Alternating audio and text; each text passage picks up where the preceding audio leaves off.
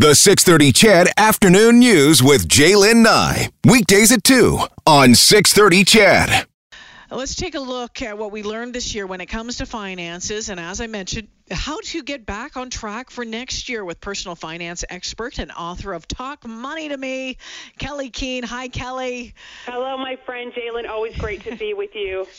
It is uh, nice to hear your voice. It has been way, way too long. Kelley, you've been telling us for years that it's imperative to have money set aside in case of an emergency. And I think I poo pooed it every time for years when you were doing that. But boy, oh boy, wasn't that the case this year? The absolute truth. It came home to roost. And and so many families ended up in really tough situations. Yeah, and you know what, uh, Jaylen? It's not even my advice. It's the advice of my mom. So she's 82, didn't quite live through the Depression, but was at the tail end, youngest of 14 kids.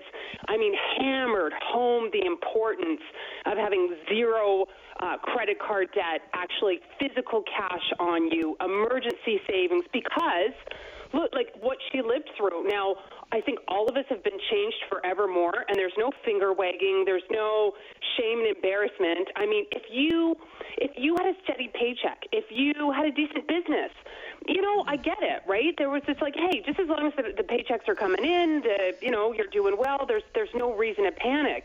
No one could have predicted this. And I think it's been a huge wake up call for everyone, terrifying.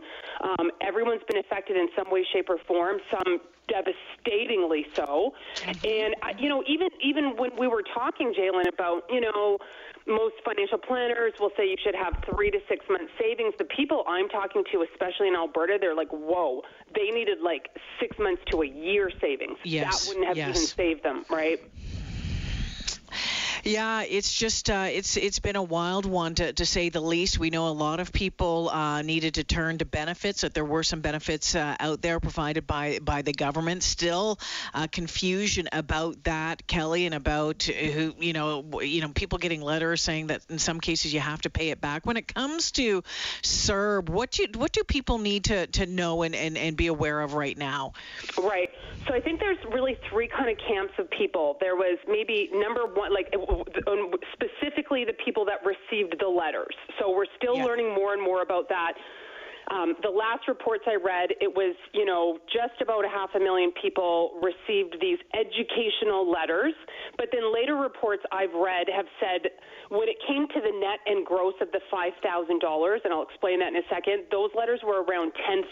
So I don't work for CRA, I don't have a direct link to them, but that's what we know so far. So basically, you needed to earn at least $5,000 in 2019 or in the previous 12 months that you applied for CERB, the Canadian Emergency Response Benefit. We all, all know what that is. And so, for a small percentage, or so it's sounding like, uh, there was um, confusion, and I have to agree. I was talking about this constantly on national media, and I did not mm-hmm. see anything about not only it being net, but if you were self employed, it was after all of your business expenses. so I think the government's kind of doing some backtracking there.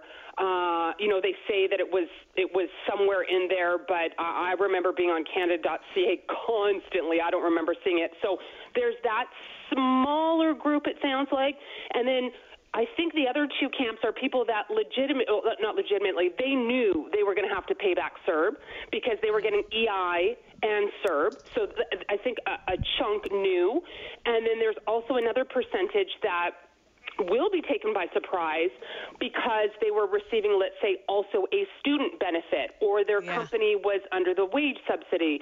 So this educational letter is basically saying, hey, if you pay back this year, it's going to be less messy for you in CRA because then next year you have to include this in your income and pay the tax on it. So then if you're going to have to repay it, that's where it gets a little bit messy. And that's, to my understanding, why these letters went out recently.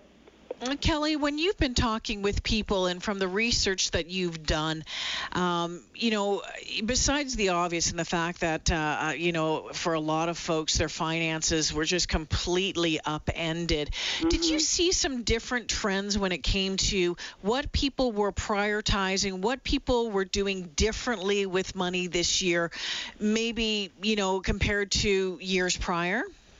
Oh, yeah, I mean, it's been a whirlwind, right? Like March seems like yesterday, yet 10 years ago. so, yeah, yep. um, right? So it's kind of like at the beginning of March, it was like, oh my God. Um, I, you, you know, I've been on your show a lot for the last four and a half years. I've pretty much not been home. I've been on the road traveling yep. for my work. And, the reason I mention that is my husband did all the grocery shopping.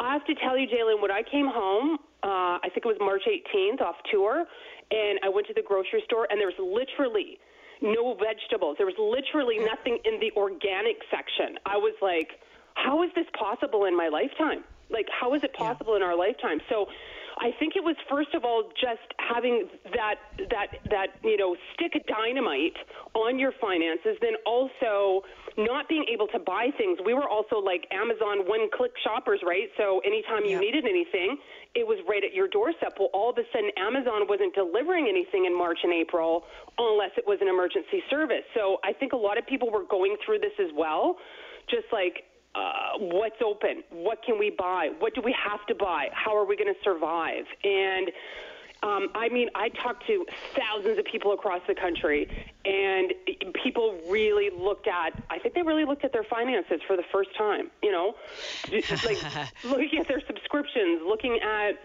how much their cell phone bill was, really digging into their credit card debt. And here's what was really hard for a lot of people, um, especially if you had uh, problems in your marriage already or your relationship, was being home with your spouse mm. and seeing the bills coming in, and maybe one or both of you have not been paying attention to the spending and things of that sort, and there was a lot of fights.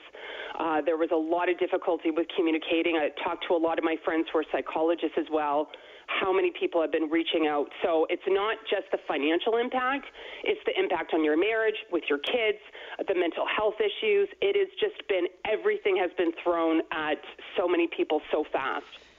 Kelley, I need to take a quick break here, uh, but when we come back, I want to talk to you uh, before we have to uh, break for the four o'clock news about the importance of a financial plan and making sure that it's updated and that you're paying attention to this, especially get, coming off the year that we're dealing with uh, right now. So, Kelley Keehn, personal finance expert, uh, going to stick around for a few more minutes. We'll find out about that personal financial plan? What does that look like? What do you need to be doing it and how that can help you moving into the new year? Stay with us personal finance expert and author of Talk Money to Me, Kelley Keehn, on the show this afternoon as we navigate through the end of 2020. And for so many, it was just brutal for their finances. And we look ahead to 2021 and maybe how to get back on track, how to rebuild. Kelley, when we're moving into the new year, what would you suggest is is one of the top priorities, one of the, the, the first things that people should be looking at when it comes to their finances? Finances into 2021? Oh my goodness. Yeah, there's so many. So as we were talking about before the break, making sure you've got that emergency savings account. Now, I would have talked to you and so many people before saying if you had high interest rate debt, make sure you pay that down. Now yeah. the message in, in a crisis situation, make sure you got cash. make okay. sure that you have yourself taken care of. I know that sounds counterintuitive and, and you might get some texts on this, but you know, having a zero credit card and if something happened to that and it got taken away from you is not going to help you in an emergency. So that's first, emergency savings account, getting that high interest rate debt paid down. Here's something, Jalen, if you're carrying a balance and it's 50 to 60% of Canadians are, call up your bank. See if you can get in a lower rate card. Like, even if you're not slashing your debt because you have no extra money, maybe you can go from a 22% interest rate card down to 12. That's going to make a huge difference. Um, you really need to take stock as well did you like maybe miss life insurance payments and now your your life insurance has lapsed? You want to get on that right away if you had to stop your RSP or your TFSA contribution. Totally understand, totally acceptable, but put some reminders, some digital reminders into your calendar to start it again because uh, you know, depending on if you work with someone or if you don't, it's unlikely you're going to get that call to say, hey, you stopped with your monthly Yeah. co- contributions. Let's get you going again. So it's okay that you got off track. You can get back on track, but make sure either you're taking the reins or you're reaching out to someone for help um, to do that. And if debt is screaming at you, you see no option, please don't remain silent. Try your best to contact your creditor before the payment. If you can't do that, reach out to a nonprofit credit counselor. We've got money mentors in Alberta or an insolvency trustee. Doesn't mean you have to go down that route doesn't mean it, but at least get all your options. And there's also some certified financial planners in Canada, um, Kind Wealth, and some others are uh, offering pro bono services during the pandemic. So reach out to everyone you can, get as much free advice as you can, then make a decision. Before I let you go, we talk about a financial plan. What what is that? What does it look like? What does it outline? Yeah, and that's a really great question. It can be complex and it can be overwhelming, and I think the financial industry, some folks have done a really great job, but quite frankly, Jalen, sometimes it's this huge, wonderful document that sometimes gets thrown in a drawer, uh, and sometimes it needs to come back to simplicity. But what a financial plan ge- generally is going to do, a good one, is be your GPS, right? It's going to tell you, like, it's going to ask you where you want to go, when you want to get there. It's going to tell you the best route, and it's going to recalculate when something goes wrong. So, I mean, everyone should have a financial plan, but the reality is, is sometimes it can be complex. Um, and if you've talked to somebody and it hasn't worked out for you, please don't stop finding someone. It's like saying, well, I talked to a doctor once and we didn't really get along, and you're now like self-diagnosing. Uh, you know, like there's good and bad professionals out there. So please, your financial life is too important to try to navigate it on your own. Seek the advice of professionals and, and get help. And if, if, if it's not right the first time, just keep trying. Yeah, and I love the fact too that people say, you know, you can you can have a financial plan in place, but you need to go back and check in on it and making sure as you some of those things that you touched on, you know, when it comes to credit cards, what is that interest rate? Let's take a look at the bills. How much am I paying here? It's important to update it. It's important to make sure that it it changes with you in in the situation that you're in. Absolutely. If there was a death of a spouse, or you got a divorce, or you got married, or you had kids, or what, all of these things uh, have a major impact, or you lost your job, or now you're self-employed. All of these things have a, a major, uh, uh, you know, impact on your financial plan. So you're right. Uh, you have to be there as well on the journey, not just you know an event to go, whew, I'm happy that's done, and and throw it in a drawer. That doesn't work. Kelley Keehn joining me this afternoon. You can find out more about Kelley and the work that she does at kelleykeehn.com. Uh, the latest book, Talk Money to Me. I think she's working on her next one already. This woman never stops. Kelley, thanks for joining me. All the best to you and yours over the holidays. I look forward to talking to you on, on the flip side when maybe things calm down a little bit more. Oh, that would be great. Always a pleasure to be with you, Jalen. Thanks so much. Yeah, take care. Kelley Keehn joining us this afternoon. Again, that website, Kelley Keehn, K E L L E Y K E E H N dot com. On the text line this afternoon, AM FM says, you know what? Um, he, he's in, in response to what Kelley had said about her about her parents and uh, about her mom always saying, you know, you need to have some some cash set aside in, in case of emergency. AM FM says, yeah, my parents always said the same thing. Uh, even with a steady paycheck, I still have a secret stash of cash in the house in case I need it. How many of you do that?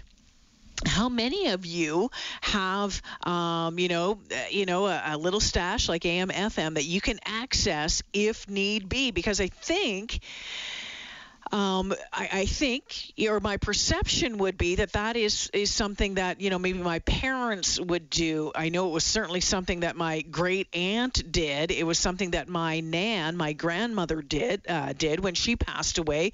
We found money all over her house, tucked under the bed, tucked under the linoleum. My great aunt had things tucked in in in in pockets of of coats that she probably didn't even remember that she had.